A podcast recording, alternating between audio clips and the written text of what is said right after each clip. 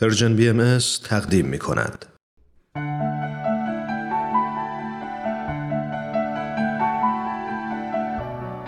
آیه های ملکوت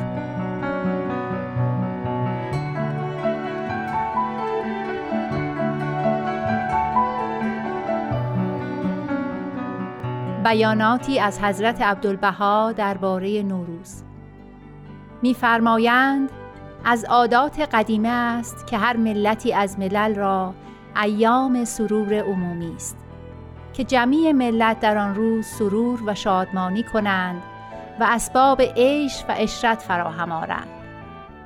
یعنی یک روز از ایام سنه را که در آن روز واقعه عظیمی و امر جلیلی رخ داده آن را انتخاب نمایند و در آن روز نهایت سرور، نهایت حبور و نهایت شادمانی ظاهر کنند. دیدن یکدیگر نمایند و اگر چنانچه بین نفوس کدورتی حاصل در آن روز آشتی کنند و آن اقبرار و آن دلشکستگی زائل شود. دوباره به الفت و محبت پردازم. چون در روز نوروز از برای ایرانیان امور عظیمه واقع شد لحاظا ملت ایران یوم نوروز را فیروز دانسته و آن را عید ملی قرار دادند. فی الحقیقه این روز بسیار مبارک است. زیرا بدایت اعتدال ربیعی و اول بهار جهت شمالی است. و جمیع کائنات ارزیه چه اشجار چه حیوان چه انسان جان تازه یابد و از نسیم جانپرور نشاطی جدید حاصل کند.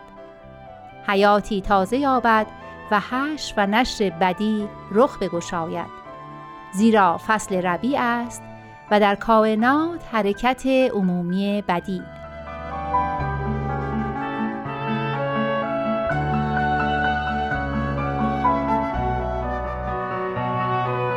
و نیز می‌فرمایند جمیع کائنات از باغ و راغ و کوه و دشت و صحرا مرده است و در این فصل زنده می شود. افسرده و پژمرده بود. تر و تازه می گردد. چه تراوتی چه حلاوتی چه نورانیتی چه روحانیتی حاصل می شود. فی الحقیقه در ایران خوب عید می گیرند. معلوم است که عید می گیرند. به صورت تنها نیست. اوقاتی که من در ایران بودم چه قیامتی می کردند خصوصا در دهات جمیع اسباب سرور را فراهم می آوردند اگرچه حال تخفیف داده اند باز هم خوب عید می گیرند این عید از قدیم الایام محترم بوده. حضرت اعلا روحی له الفدا تجدید نمودند و جمال قدم هم در کتاب اقدس تأکید و تصریح فرمودند.